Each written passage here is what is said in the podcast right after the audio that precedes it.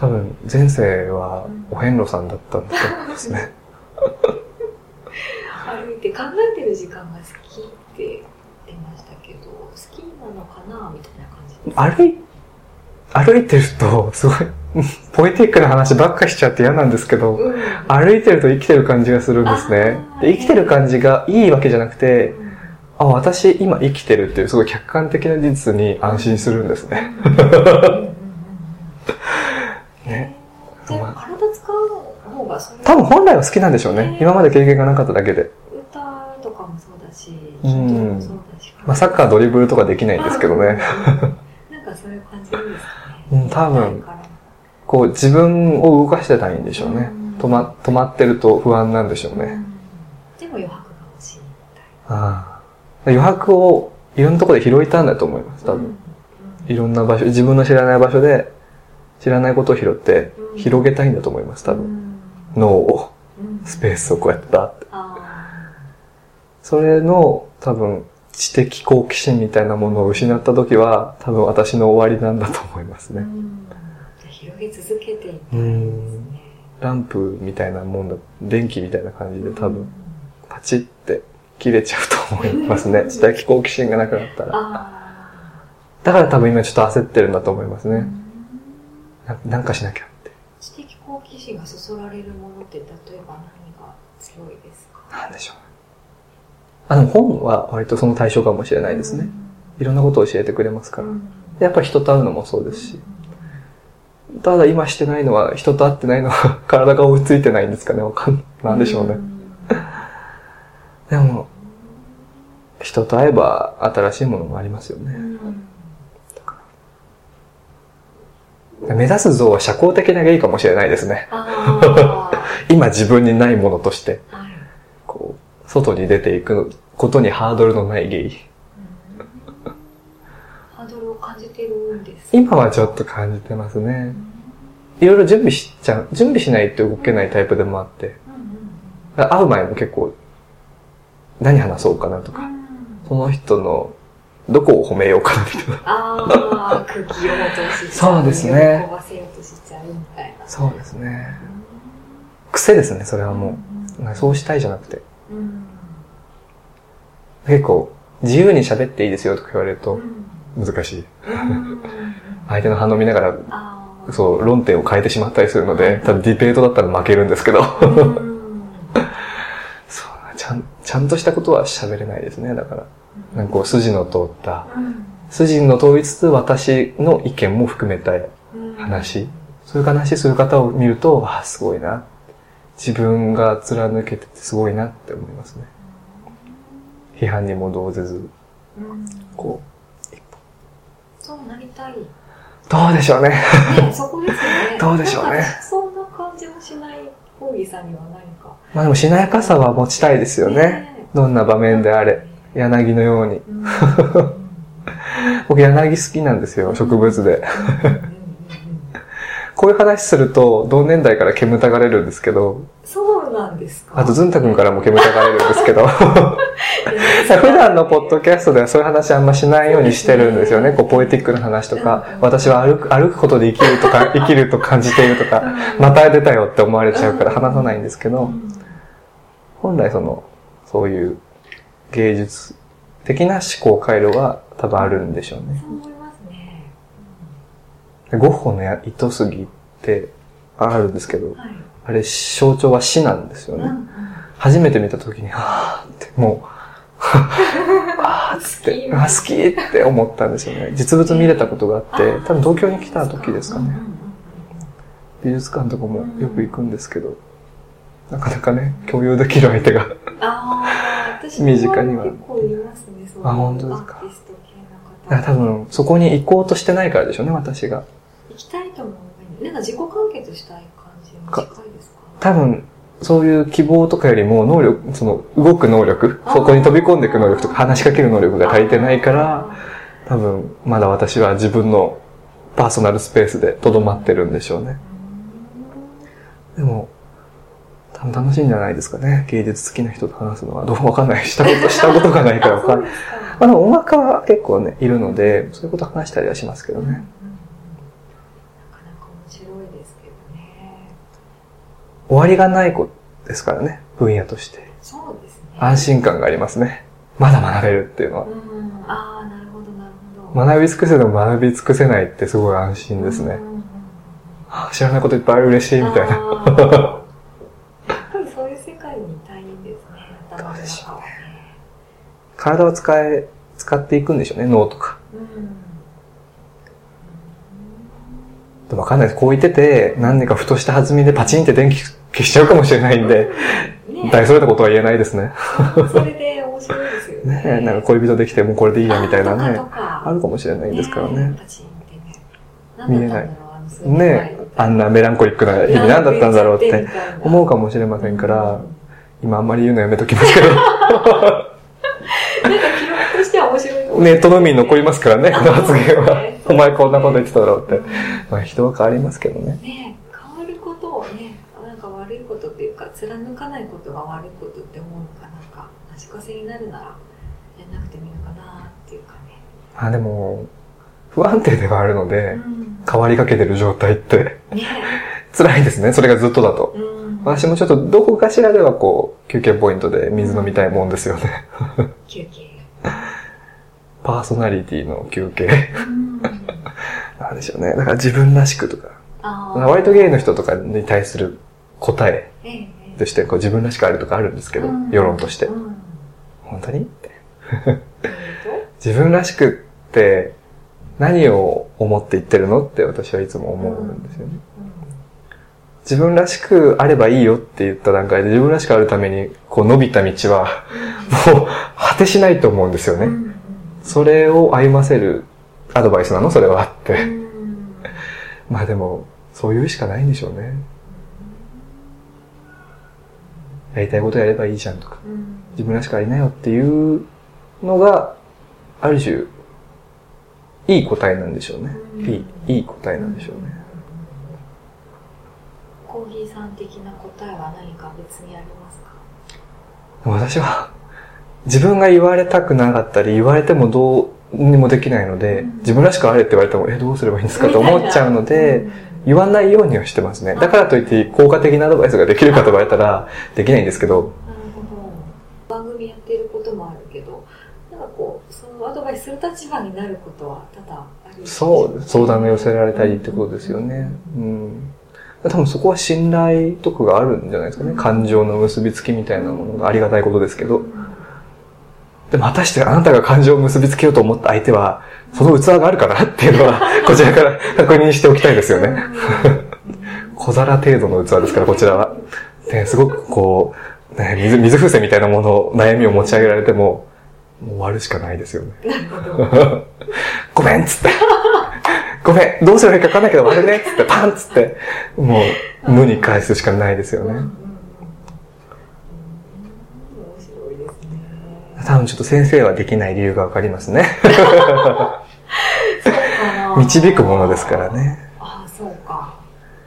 である種決まった形に導く必要もあるんですよね、学校という場所は。うん。私はそれに対して疑問符を投げかけてしまうので、そうですね。なんだ生きる力ってってずっと言ってましたからね、教職の授業で。話聞いてませんでしたもん。結構曖昧なんですよ、その教職課程って。うん次世代を担う人材とか、あ グローバル、せグローバルな現代のを生き抜く術を身につけた生徒みたいあ。なう。んまあ、合ってるんでしょうね、言ってることは。そしてルールっていうのは、あの、曖昧っていうかその、広くをカバーしてなければいけないですから、書き方として、そういう曖昧さというかこう、いろんな意味を含めるようになってると思うんですけど。コーミさんの曖昧とさっき言ってた余白っていうのはまた違うニュアンスなんですか？どうでしょうね。私は曖昧って言葉を使うときはすごくネガティブに使ってる気がしますね。なぜかというと私が今曖昧な状態で、曖昧な自分が嫌だから答えは出したいと思ってるんですよね。でも答えが出ないこともあるんですよね。ね。難しいですね、実際って。ね難しいですね。うん余白は持ちたいです。ただ、まだ持ててないです。今もっともっとうん必要だと思いますね。うん私が多分無意識で生きようとしてる未来には、もっと余白が必要なんじゃないかなって感じますかね。わからないですけど。こんなに考えたところでね、って感じもあるんですけどね。まだ、まだ経済的に自立もしてないペーペーですから。これからですね。これからですよ、全然もう。もっと体感していくとう思います。ん。揉まれないと、もっと。私に足りないのはそれです。社会の波です。社会の中足りないの。あー多分もっと時間とか体感とかこれから待ってるんでしょうね。できっと自由も増えると思うんですよね。あ、それはすそれと同時に経済的にもそうですし、心としてもそうでしょうし。大人になるって自由になることだなんてすごい感じるんですよ。吉本バナナさんですね。あ、本当ですか？同じこと言ってました。いや、この自由になること、選択肢が広がることあそうです。あ、そうですね。言ってますね。本当にその通りだなって感じてますね。選択肢が広がりすぎて困っちゃうんですけどね。うん選択ありますか？ないです。ど、どなたの本ですか？名前忘れちゃった。選択の科学僕のね、学者さん女性の、うん選択の科学読んでみますね。選択肢が増えすぎると選択のクオリティが下がるああ、そりゃそうですよね。風呂敷広げすぎたらね。の選択の科学面白かったですね。ってなると、多分ロールモデルのいない不安っていうのはそこにもあると思うんですよね。うん。私は結構、ポッドキャストを通して、若い人たちに、ロールモデルとして、こう、サンプルうん。をいっぱい出したいなとは思ってるんですね。うん普通に、会うのって大変じゃないですか。労力がいるし。だからこう、自宅に安全なベッドの上でう、ん人生のサンプルを聞けるっていうのは、なんて素晴らしいことなんだろう。そうですね。思うのでそれがもしうちの番組ができたら、うんそれはいいですね。サンプル。こんな生き方もみたいな。うんこんな人も。で、いっぱいあった中から選ぶっていうのも、うんまあ、ありだと思うんですよね。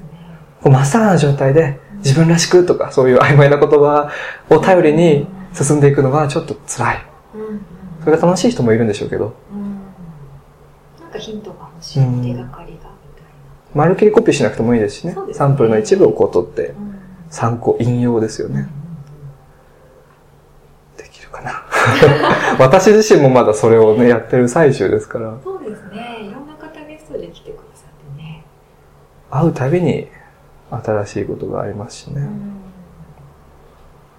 で、会うたびにやっぱり交流関係は広がるんですよね。ごご飯に誘っていただいたりう。んでそうじゃなきゃ私、外に出ないんだなって、だあーダメダメじゃんってやっぱ思いますね。ポッドキャストやってよかったですね。そうですね二丁目だって行ったことなかったですから、ポッドキャスト始めるまで。ゲストさんのお誘いでとか。そうですね。あとはズンタ君がお店で働いてたんですね、あ前その面接で行ったのが初めてうんうん二丁目に行ったんですけど。そうです、今日帰りに二丁目。二丁目ね。私は夕飯を、夕飯を作りますけど。一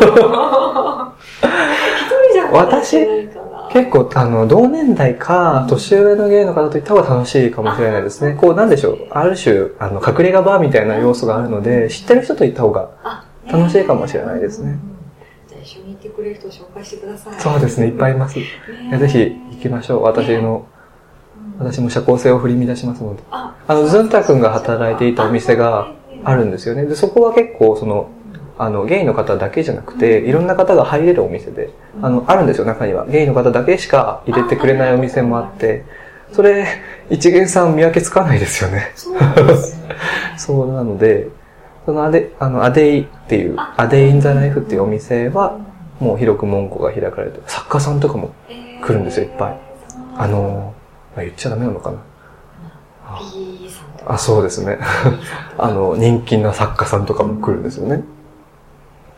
あとはマスターとあの、仲が良い、や中村うさぎさんがすごく仲が良くて、よくいらっしゃって、多分土日のどっちかが定期的に中村うさぎさんがお店をやってるので、あお水をやってるあの、そう、あの、マスターとして、マスターというか、なんでしょうね。中村うさぎナイトっていうものがあるので、いろんな方と知り合いますね、あそこは。すごく、あの、エネルギーの濃い場所です。あよくずんたくんはそこで働けたなと思って。私すごい、行くたびに疲れちゃうんですよ。すごくて。ちょっとあんまり広くない、あの、こじまりとした場所で。もう、まあ、マスターも、あの、濃い方ですし、来る人も濃いですし、まあ、街も濃いんですけど、もう、瀕死ですね。あんま言ってないですね。そういうところいいんでしょうね。いいのかうもしれませんね。。んあの、生きる力をつけるために。うん。サバイバルスキルですから、生きる力って。火を起こせるのと同じ力ですから。それは多分必要なんでしょうね。これからサバイバルスキル。そうですね。なんかまず、まずは断らないっていう。誘いを断らないっていうのがありますね。やっぱ会って話して、新しい世界って、いや、面白いなと思って。まあでも会わない人もいますけどね。だからこう、そう会ってみて、ああ、こういう人に会っちゃったっていう時もあるので、うんまあでもそれもきっと波にも生まれるってことなんでしょうねそうでそういう人と付き合う術も必要なんだと思います。私に足りないのはそこだと思います。学ぶことが多そうですね。会社というものは。ねえ、アルバイトと今はそのインターンだけですもんね。社会人経験というかそうですね。そのオフィスで働いたことは全然ないです。あの、内定落とされた企業でバイトしてたんですけど、しばらく。こでちょっとしましたけどね。うん事務、事務員的なことは。あ、でもちょっと、退屈でしたね。事務は。事務はちょっと退屈でしたね。まあ、下っ端の仕事ってのもあるんでしょうけどね。うんずっとシール数えたりね。だって文化祭の実行委員とかね。やってましたね。門作る側ですからね、私。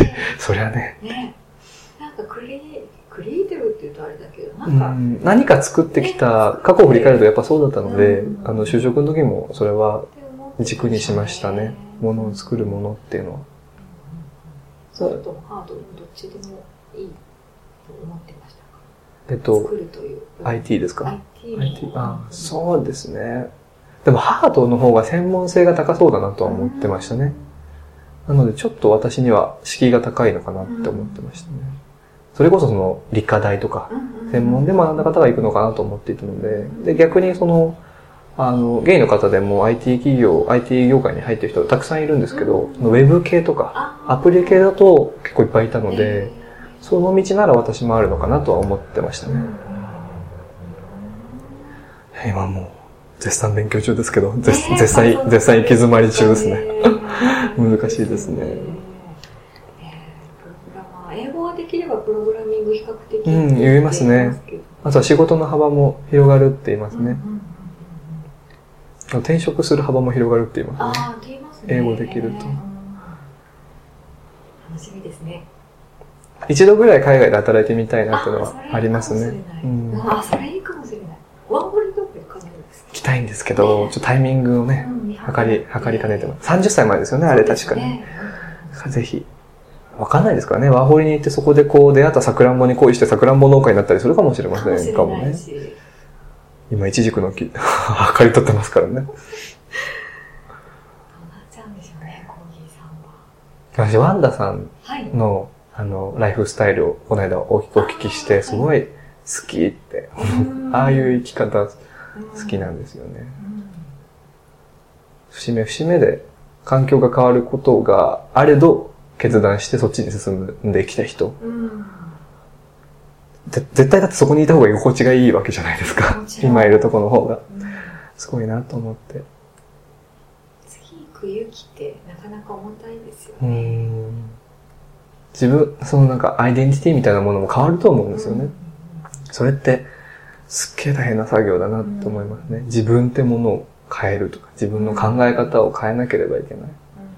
特に外国だったらもう、生き方とか、生活の仕方も合わせなければいけないと思うので、すごいなと。やっぱ揉まれてみるっていいんじゃない？ですか。やっぱそうですよね。もま、揉まれですよね、今足りないもの。揉まれですね。